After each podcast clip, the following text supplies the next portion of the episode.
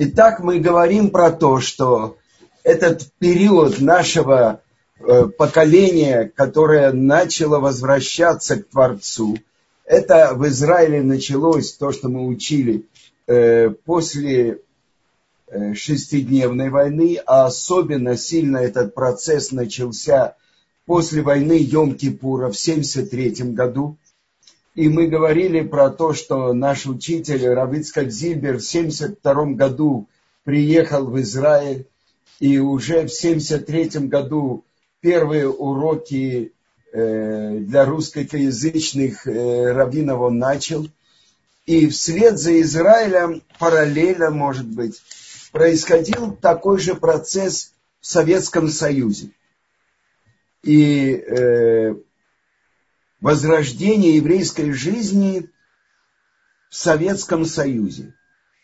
Первых возвратившихся приняли в свою среду хасиды Хабада.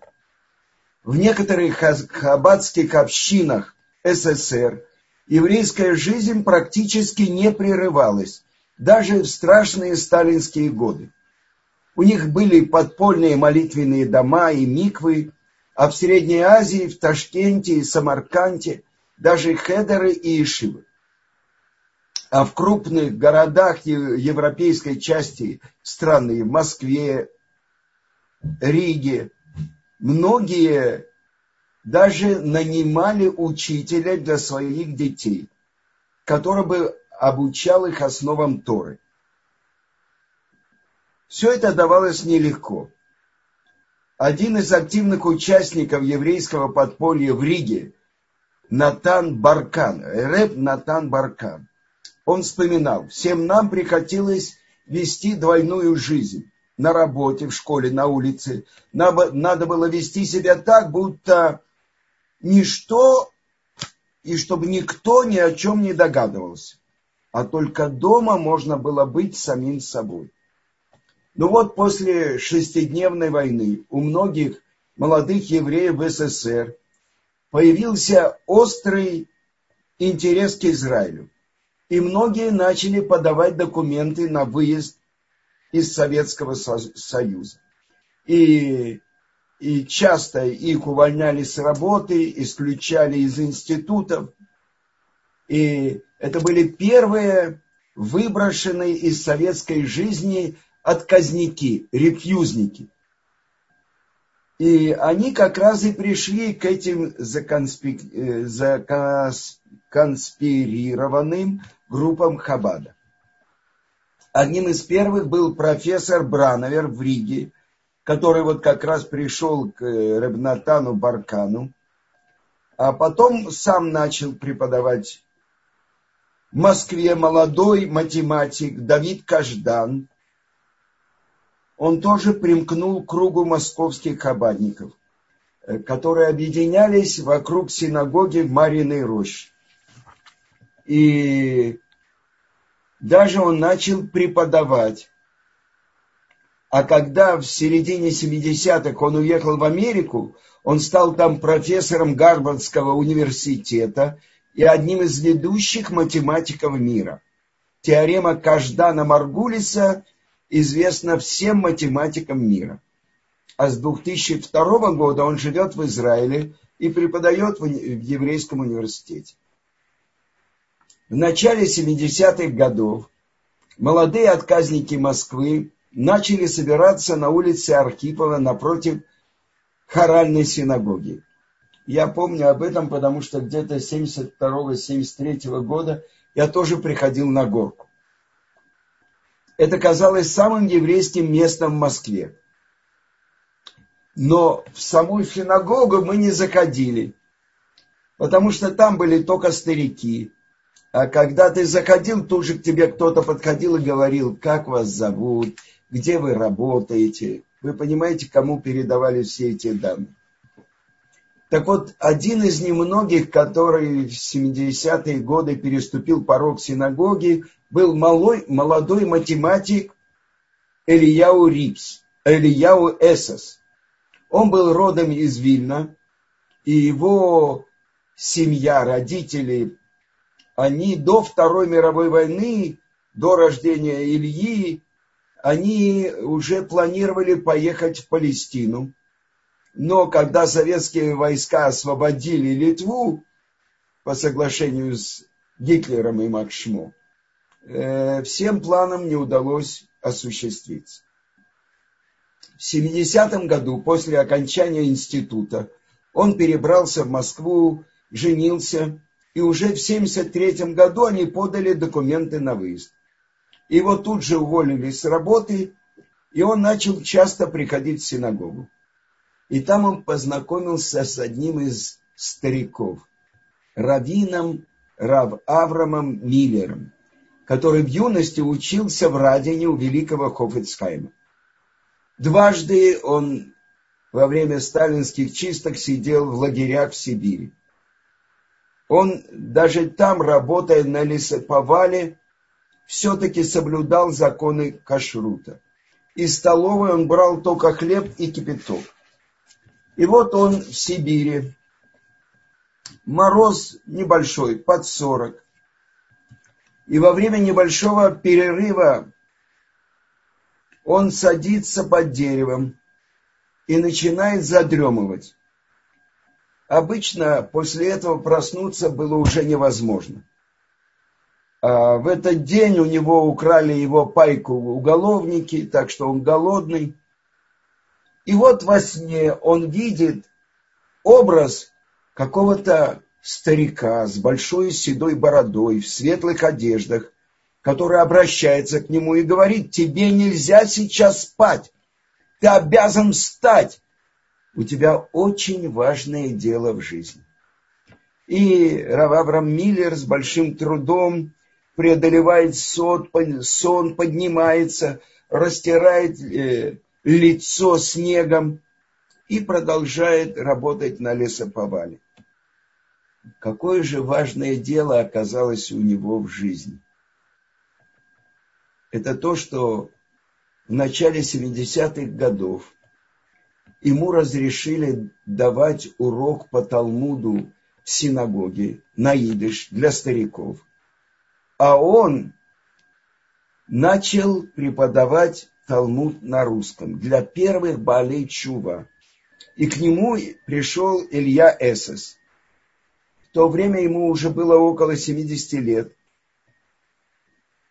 И хотя он знал, что полностью запрещено преподавать Талмуд по-русски, а тем более для молодежи, он начал заниматься Талмудом с Ильяу Эсосом, а потом с его молодыми друзьями, которые тоже тот стал к нему присылать.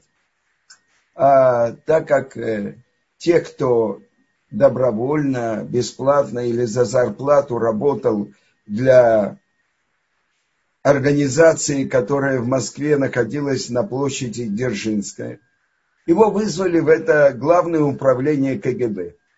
И на встрече этот э, офицер КГБ ему сказал, знаете, куда мы вас можем отправить за преподавание Талмуда на русском языке для молодежи? Э, Равмиллер ему сказал, я знаю, куда вы можете меня отправить, но я вам скажу, есть два места в Москве, куда я скоро могу отправиться. Одно в Москве это Востряковское кладбище, а другое под Москвой это Малаховское. Его сказали, мы вас предупреждаем. А он сказал, не надо меня предупреждать. В Советском Союзе свобода совести. И когда он вернулся домой, вызвали скорую помощь, обширный инфаркт но после выздоровления он продолжил преподавать и самому Эсосу, и его молодым друзьям. Э, сам он, Ильяу Эсос, в 1977 году, через пять лет после начала своей собственной учебы, ему было уже 30 лет, начал преподавать Тору другим евреям. Он читал и объяснял недельные главы Торы, обучал основам закона по Кицур Шулхана Руху. И он сам придумал методику преподавания, чтобы людям было и тепло, и радостно. Чтобы молодые евреи научились жить по-еврейски. И что-то ему в этом плане удалось. А ученики говорили, что он построил всю систему преподавания очень профессионально. Его уроки были образцом преподавательского мастерства. Сам он давал уроки три раза в неделю, и вскоре его самые способные ученики тоже стали преподавать. В первый год занятий у него было всего 15 учеников. Это мы говорим 77 год. А в начале 80-х их было уже 50 а к середине 80-х уже около 200. В целях конспирации ученики делились на группы, но все равно не раз были внезапные обыски, аресты и допросы.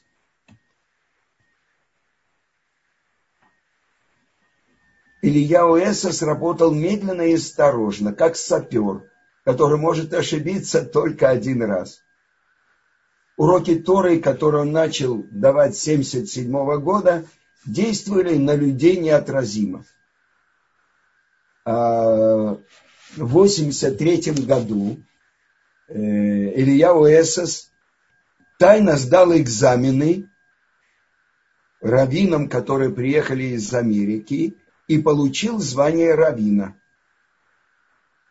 А поскольку он был э, родом из Вильнюса, то его ученики называли просто Гаон из Вильна. Множество интересных молодых интеллектуалов собралось вокруг него. Один из них это был театральный художник Израиль Левин. В 1975 году он после окончания э, высшей школы э, при э, МХАТе. Он подал свое, свой проект театра будущего, и этот конкурс был в Париже, и там были представители 60 стран мира. Он получил первую премию. Он работал с ведущими советскими режиссерами и актерами, с Ефремовым, с Мактуновским в Амхате, с Плятом в театре Массафета, с Э, Эфросом в театре на Малой Броне.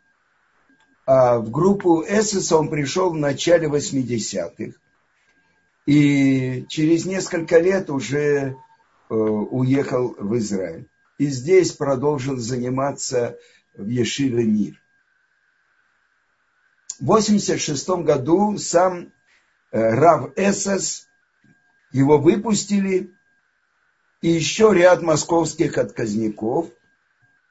И он вначале стал руководителем русского отделения Ешивы Орсамех, потом Ешивы Эшатора, а затем создал свой веб-сайт еврей.ком, с помощью которого он приближает евреев к Торе. А во второй северной столице Советского Союза, в Ленинграде, в Питере, как говорили, Потом подобную же группу отказников возглавил молодой инженер Григорий Цви Вассерман.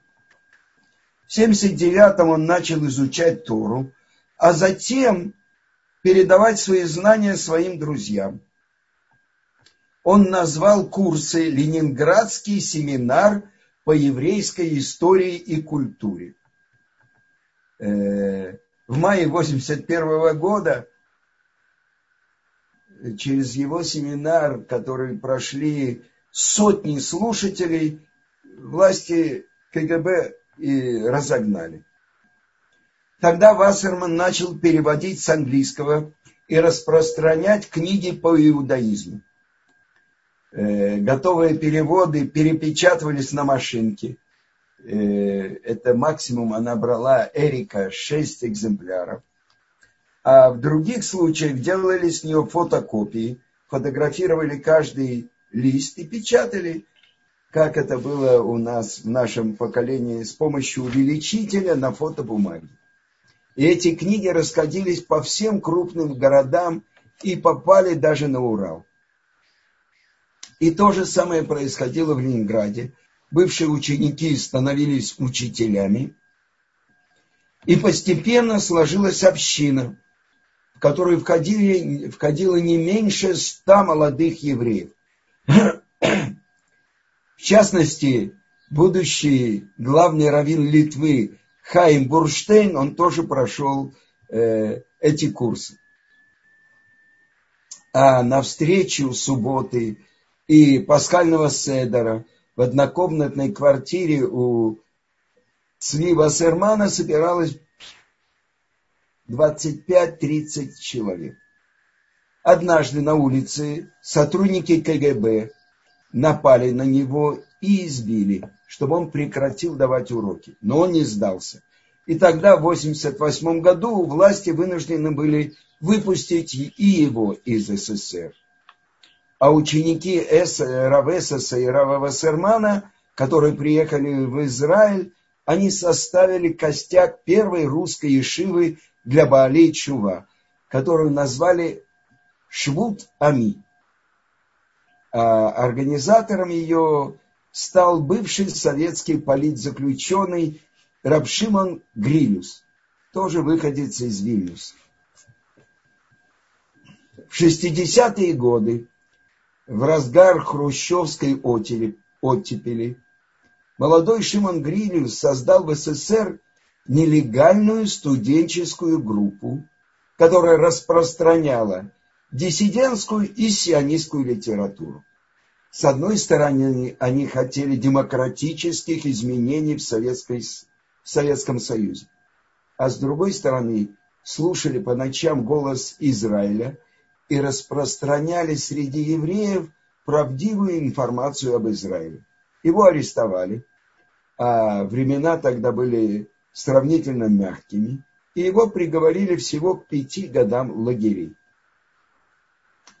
И в одном из этих политических лагерей он подружился с, с осужденным по самолетному делу евреем Йосифом Менделевичем, который к тому времени уже начал соблюдать заповеди Торы.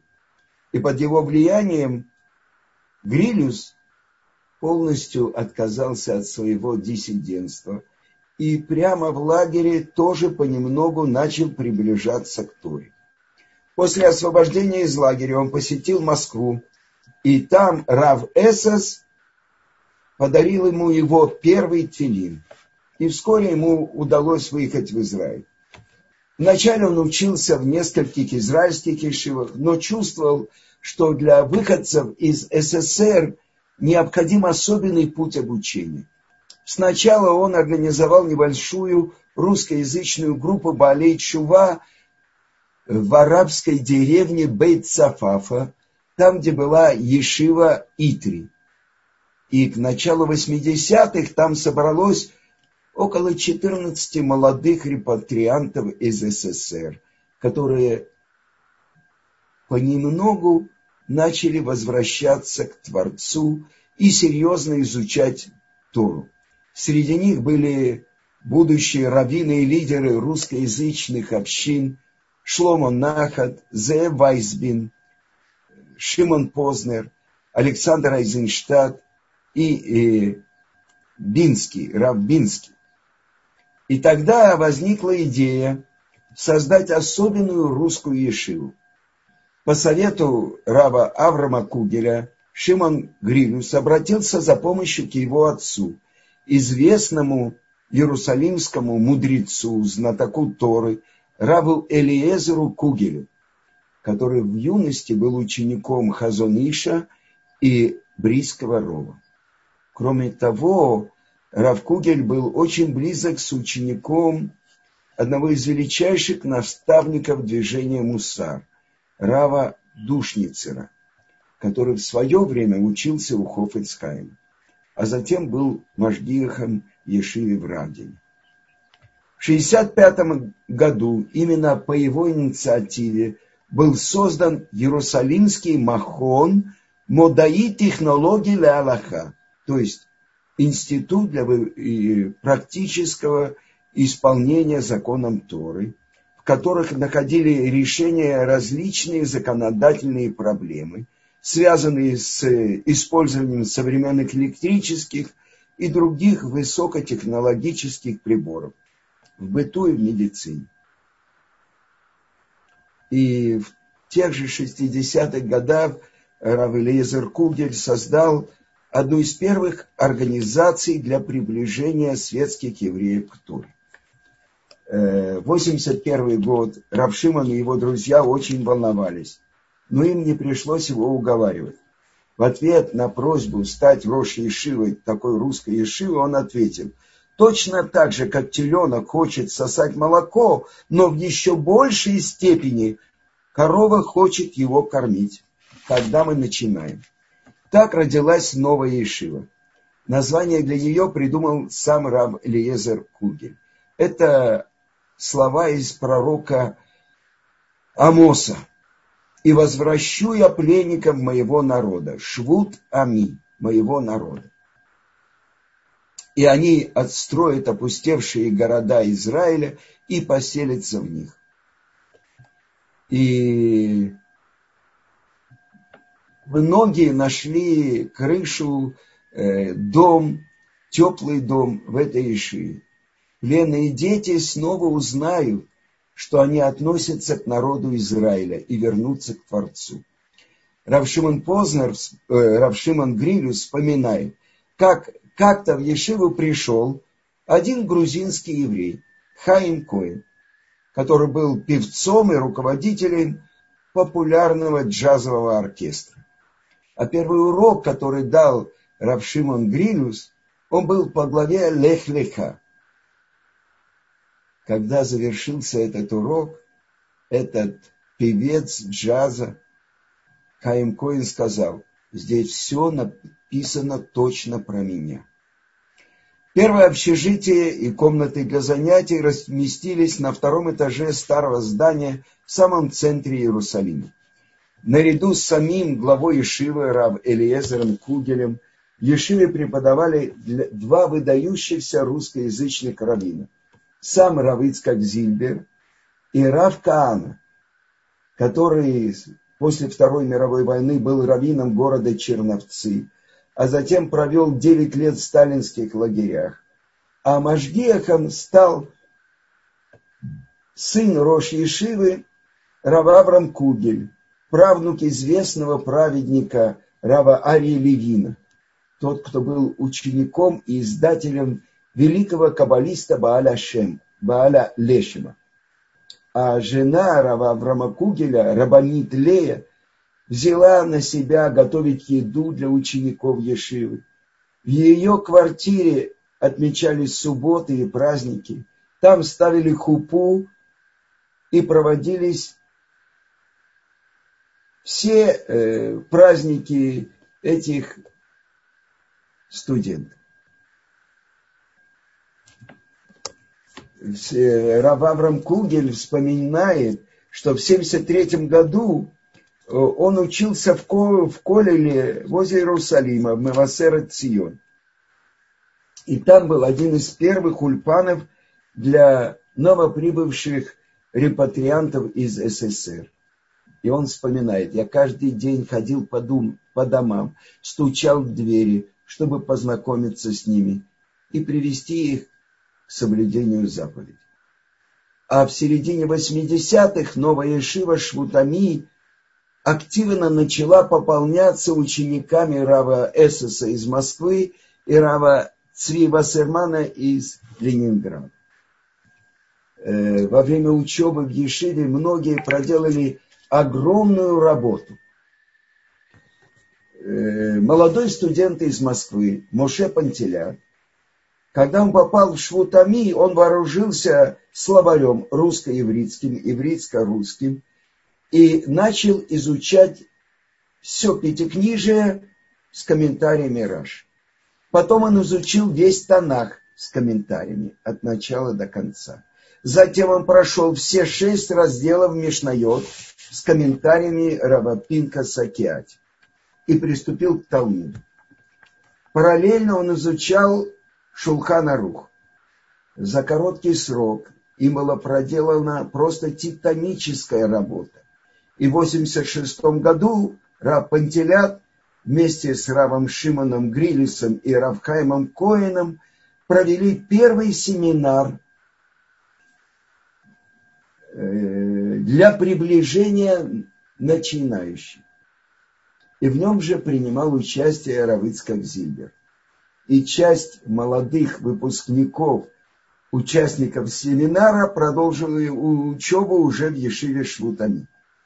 А в 89 году Раб Пантелят, он сдал раввинские экзамены и получил раввинское посвящение.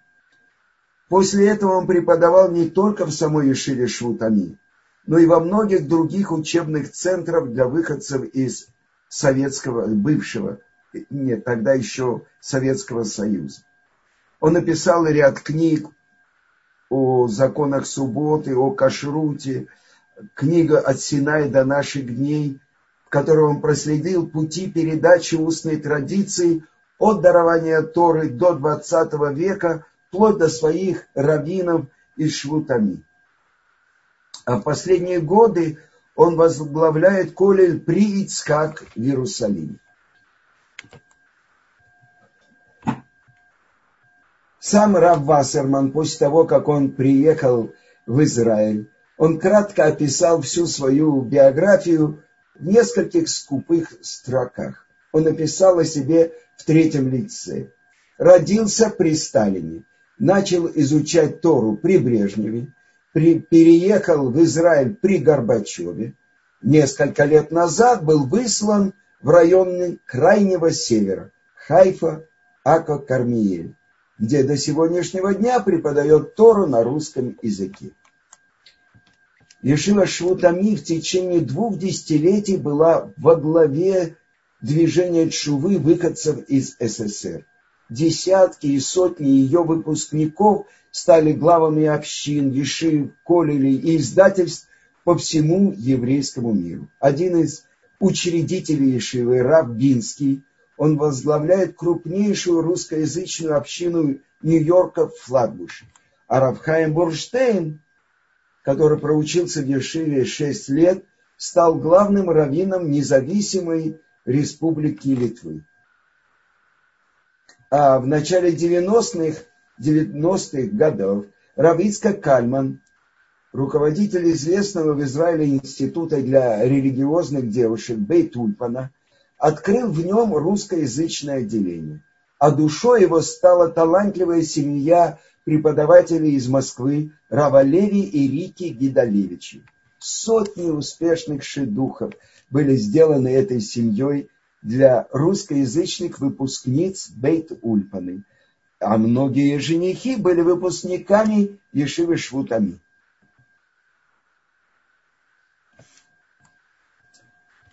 И уже в 80-е годы Э, начали думать о том, чтобы открыть такие центры в самом Советском э, Союзе. Смелая идея организовать, организовать центр изучения Торы в Москве э, родилась у одного из первых учеников Равицка Казильбера, Рава Александра Айзенштата, который вместе с раввином Шимоном Гривиусом был также одним из первых членов учредителей Ешивы Швутами. Сам Александр происходил из знаменитого равинского рода, восходящего к раввину австрийского города Айзенштадт, Раву Мейру Айзенштадту. Это 17-18 век, который написал известную книгу «По ним Мейру. Светящееся лицо». Вместе с тем он был правнуком выдающегося еврейского мудреца, равина из Поневежа, Рава Ицеля Поневежера, который был один из ведущих законоучителей своего поколения. Но сам Александр родился в совершенно светской семье, преуспевающего московского адвоката. И у родителей, которые выросли уже в советские годы. Он стал художником-модернистом. В возрасте 23, 23 лет ему удалось покинуть Советский Союз, и молодой художник приехал в Израиль, жил сначала там, потом поехал во Францию, Сначала он продавал свои картины в городе художников Цфате. Работал в кибуце, служил в армии. Но затем постепенно началось его возвращение к своим корням. Э, потом он учился в Ешиве для Балей Чува. Полдня писал картины, а полдня учился. А потом он встретился с раввином Равицкаком Зильбером и группой первых проходцев, которые основали Ешиву Швутами. Прошло 10 лет.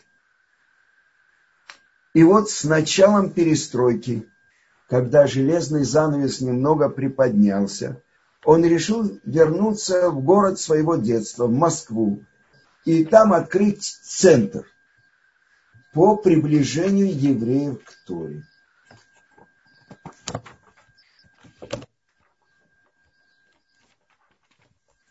И вот 89 год, осень, он вместе с Равином Равицкаком Зильбером отправляется на разведку в Москву. И они убедились, что можно начать.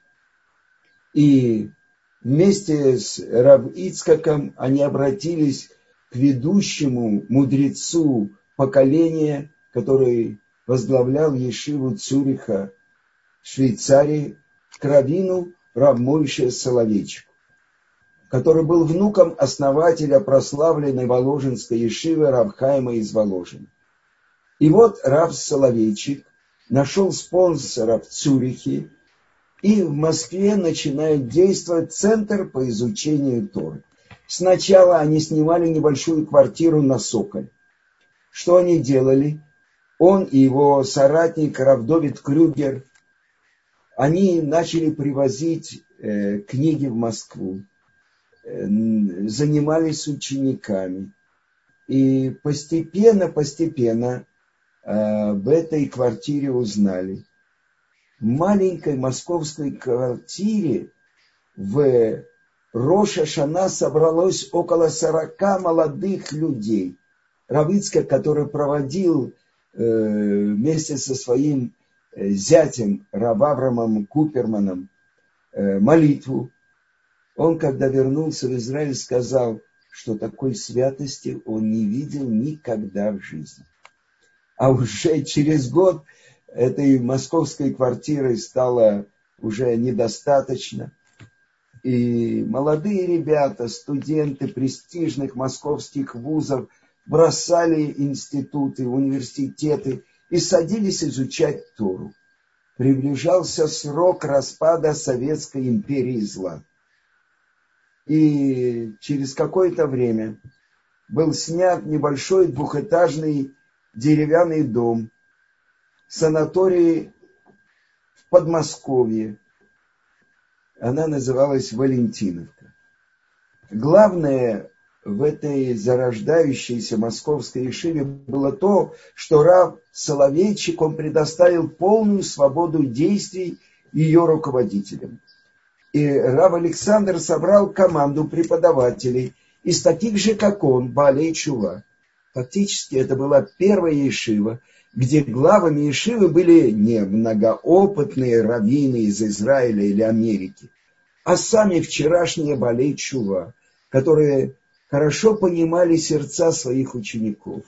И первый из них был друг Рава Александра, Рав Шимон Познер, Зацарь. И он тоже был одним из первых учеников Рава Ицка Казильбера – бывший московский отказник, математик, Равшиман, когда он оказался в Израиле, а он и сидел, его сажали и на 15 суток, его вызывали по делу Щеранского в КГБ.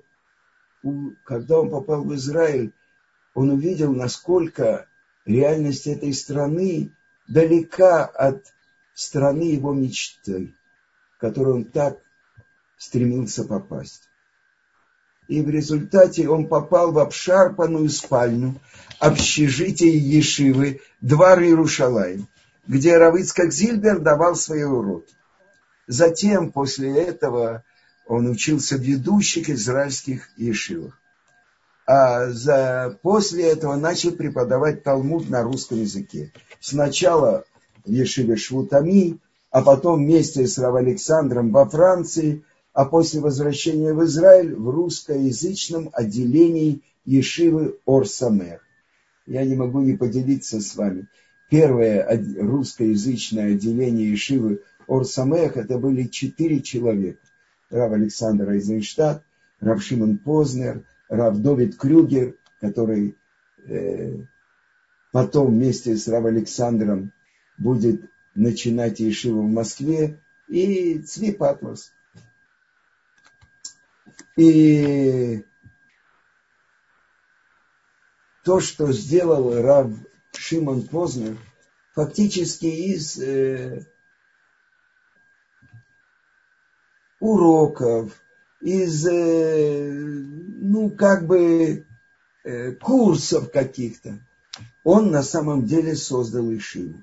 Он определил расписание ежедневных молитв и занятий, распределил учеников на несколько групп по возрасту и по уровню подготовки, знания иврита. Фактически он и создал Ешиву Турат Хаим. И его уроки очень притягивали. Один из выпускников Ешивы, э, сын двух ведущих московских режиссеров, сам получивший диплом режиссера, драматург, пьесы которого шли в московских театрах, э, Даниэль Гинг, он так рассказывал, когда он впервые попал на урок Рава Шимона. Когда он вошел в учебный зал, Рав Познер объяснял своим молодым студентам, Творец – это не тело, не материя, не форма, не время, не пространство. Это все материальные понятия, которые сотворены им самим. Он безграничный создал ограниченное. Он, если можно так сказать, создал вещи, полные противоположные ему самому. Молодой выпускник МХАТа, режиссер, специалист по Достоевскому, был просто поражен, что возможно так точно и просто говорить о самых сложных вещах на свете. Через некоторое время он решил пожить немножко в этой подмосковной Ешиве. Недельку-другую. Отдохнуть от московской суеты, расслабиться на природе, вкусно поесть. Эти, эта неделя превратилась в месяц, а потом растянулась на всю оставшуюся жизнь.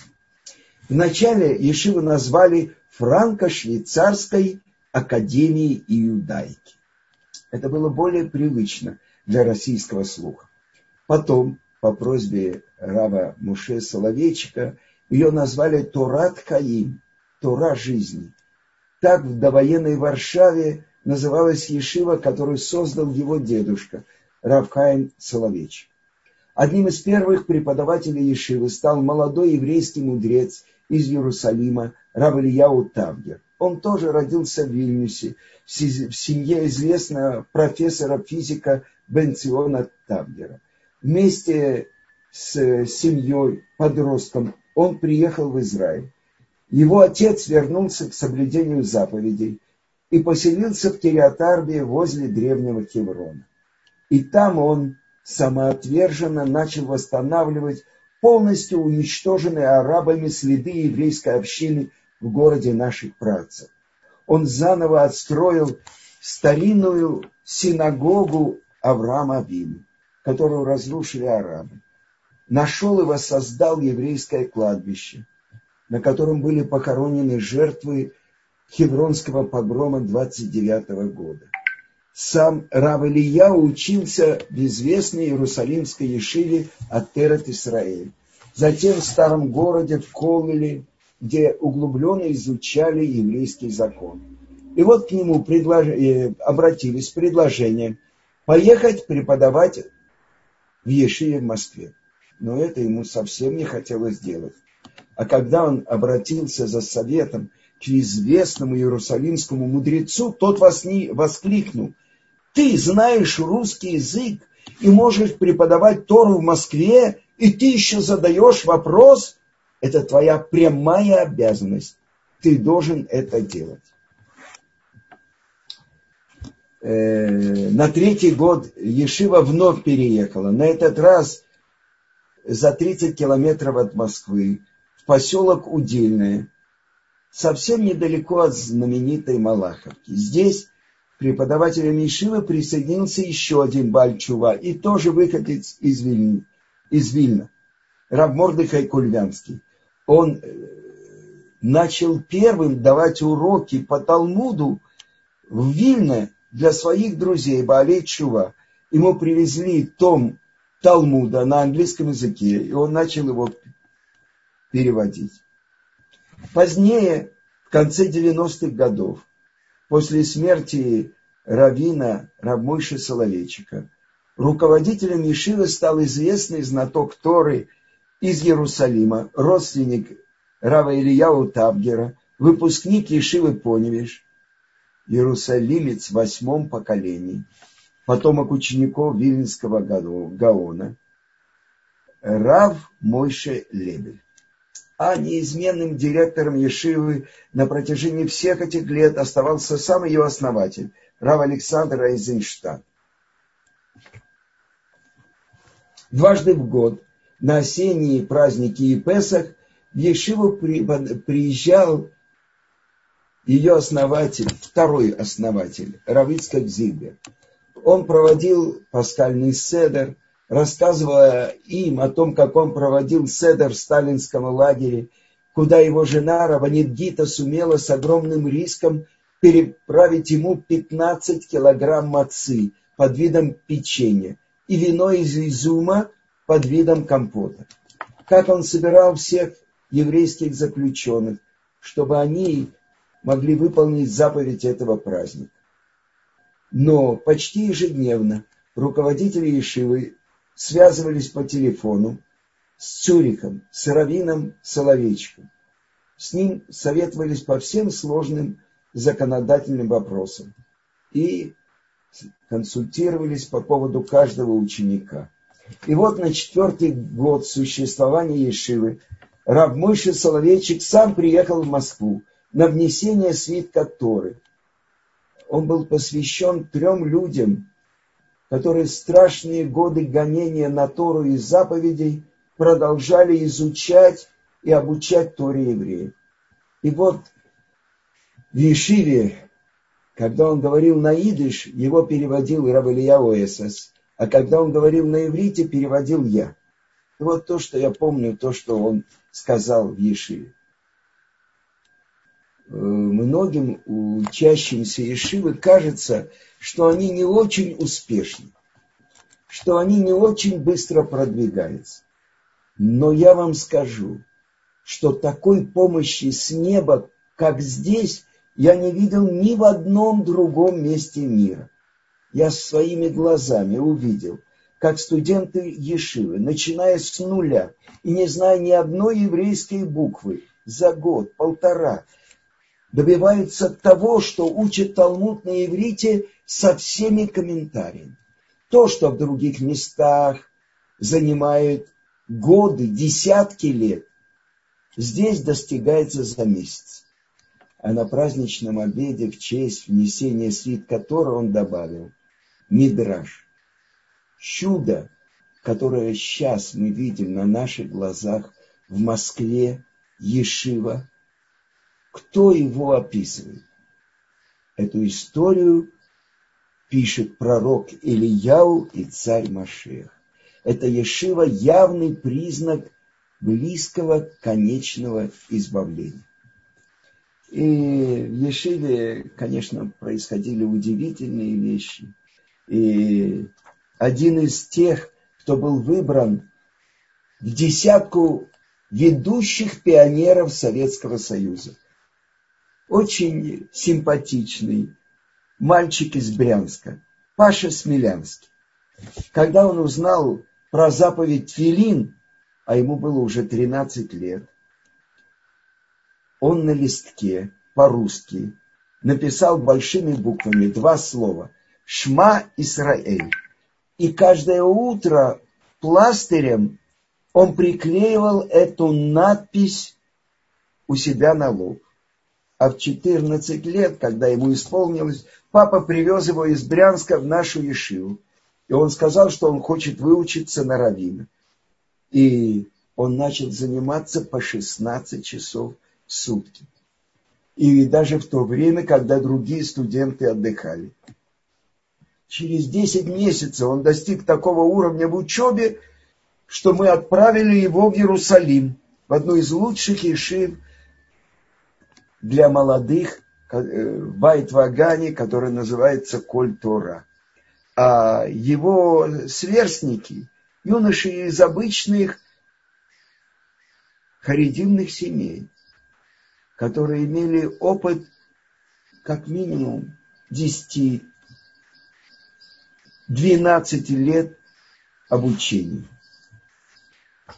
Здесь в этой книге пишется, что чудесная история подмосковной Ишивы Турат Хаим нашла свое отражение в книге одного из ее первых преподавателей, Равина Цви Патлуса. Она называлась и называется «Счастливцы. Дневник Мила, Милана». Я не буду говорить то, что здесь сказано, а немножко процитирую вам эту книгу, которая уже стала библиографической редкостью 15 лет – я вам прочитаю, почему я эту книгу назвал «Счастливцы».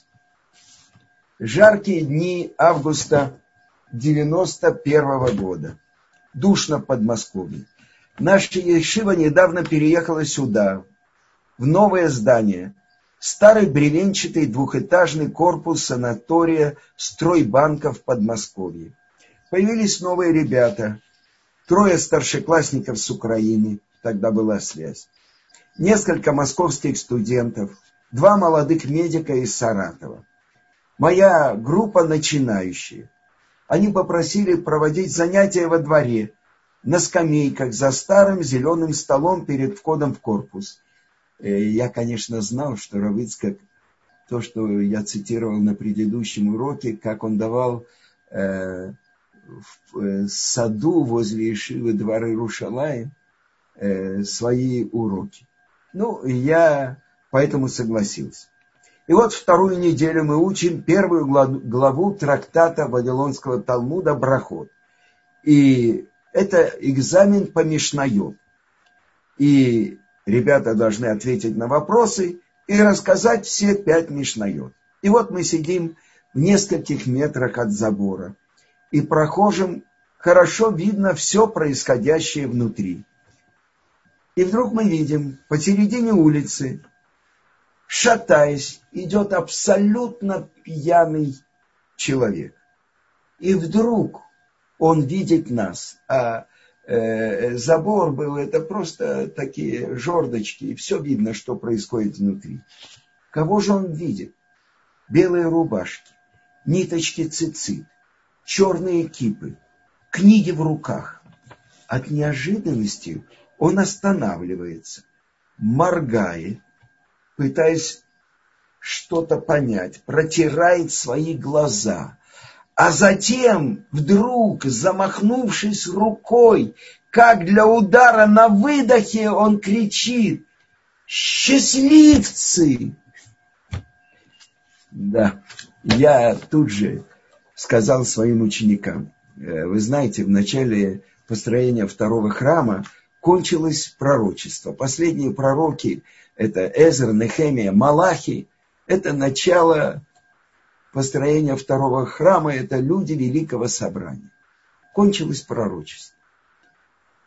Э, чуть ниже уровень – это Руаха Кодыш, и это кончилось. Что осталось для нашего времени? Это то, что называется Батколь, дочь голос. Это некие знаки, которые человек может правильно понять и правильно воспринять. Так вот я сказал, послушайте, я уверен, что этого слова он не знал за пять минут до этого. Это, несомненно, Батколь. Вы видите, что он говорит?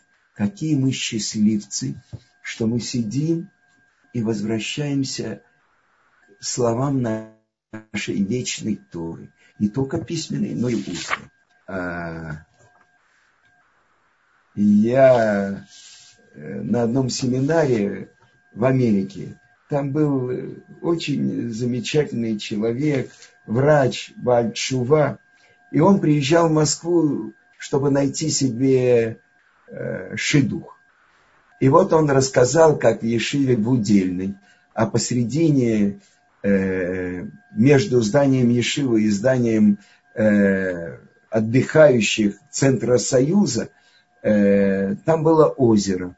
И в сталинские времена туда там часовые стояли, чтобы не допускать простых людей э, к слугам народа. А уже сейчас, перед перестройкой, после перестройки, уже сквозь забор проходили все. И вот суббота, и вот вокруг озера идут э, студенты Ишивы в галстуках, в белых рубашках, в шляпах и беседуют вокруг озера. А в озере отдыхающие, те, кто прошли через забор, жители Удельной. И вот посередине озера стоит тоже такой пьяный, который возле озера отметил э, субботу. И вот он смотрит, идут эти евреи. И он так смотрит, смотрит, смотрит. А потом он кричит, евреи, не жиды, возьмите меня тоже в эту вашу ерунду. Он не мог сказать по-другому. Субботу, галстучки, шляп. Это реальность. Это Ешива. И я уже завершаю это последние уроки. Я вам скажу, что как-то я слышал, как э, Рамойша Шапира, мой учитель, чтобы память о праведнике была благословенна, который после Равицкака возглавил э, и начал приезжать э, в Ешиву Торат Хаим и проводить пасхальный седер и давать уроки. Я думаю, что раз семь он последние годы своей жизни приезжал в Ешиву.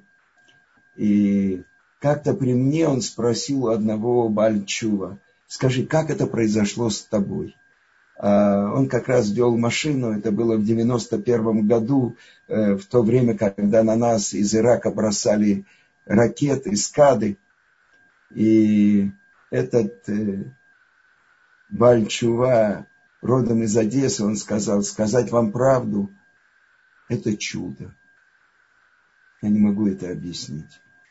И Рамыши сказал, я впервые слышу настоящий ответ. Это чудо, которое Творец делает с нашим поколением. То, о чем было сказано в Торе, то, что Моше Рабейну записал под диктовку Творца в главе Ницавим.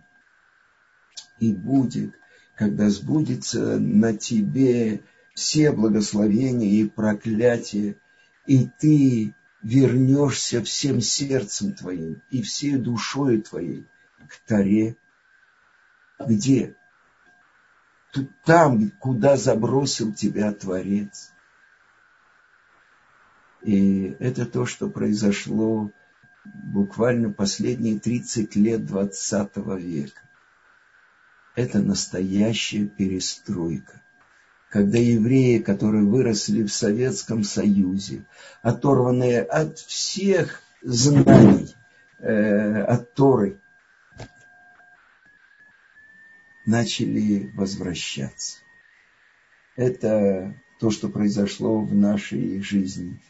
И мне повезло, потому что я уже через два месяца, благодаря Рав Александру Айзенштату, и Равшиману Познеру за царь, которые увидели мою джинсовую кипу в центре абсорбции и привели меня к человеку, который стал учителем э, на всю мою оставшуюся жизнь. Учителем жизни. И через какое-то время я встретил своего израильского учителя Гаона Рамыша Шапира – и это, конечно, изменило всю мою жизнь. Это книга «Хроника избавления». Э, не описываются и те события, которые происходили в Израиле с сифардской общиной, э, во главе с Рававадием Юсефом, с уроками э, Раб Ицкака и других. Я хочу завершить наш урок цитатой из книги моего учителя Равицка Казильбера, той книги, которую он еще писал в Советском Союзе. «Пламя не спалит тебя». И он говорит, что Творец выполняет свое обещание, и возвратишься ты к Богу. В конце Галута евреи вновь станут возвращаться на праведный путь, который заповедал им Творец. Явление это охватит общины всех стран рассеяния и евреев всех возрастов. Ты и сыновья твои, и сыновья Израиля вернутся к своим истокам неформально, а всем сердцем и всей душой. Еще совсем недавно об этом можно было только мечтать, потому что во всех странах мира наблюдалось полностью обратное. Отход от веры и традиций, стремление ассимилироваться, массовый нигилизм. А сегодня в Израиле и в США, и даже в СССР люди разных возрастов, разного образовательного уровня и социального положения, принадлежащие к третьему, а то и к четвертому поколению отпавших от еврейства, возвращаются в его лоно. И точно так же, как отход от Торы привел к нашему изгнанию из страны и к лишениям Галута, так раскаяние, чува, возвращение к Торе приведет к полному избавлению. И это то, что произошло в нашем поколении, то, что происходит на наших глазах, и определяет судьбу каждого из нас – это возвращение началось, но еще не стало всеобщим. Первая мощная волна Чувы поднялась после шестидневной войны, а особенно после войны Йом-Кипура, войны Суднего дня в 1973 году. А дальнейшие события будут во многом зависеть от того, смогут ли евреи из развалившегося Советского Союза освободиться от внушенного им в раннем, в раннем детстве советского атеизма и преклонения перед американским золотым тельцом. Вспомним, о чем говорят наши святые книги. Судьбы мира зависят от того, что происходит в наших сердцах. И на этой веселой ноте я хочу завершить серию уроков. Э, тот, кто захочет приобрести эту книгу, она продается э, в русскоязычных магазинах Иерусалима, у Толдот и Шурун, э, у Пинха Сагиля в Шамиле или у меня дома. Но последние книги и последние слова я все-таки прочитаю.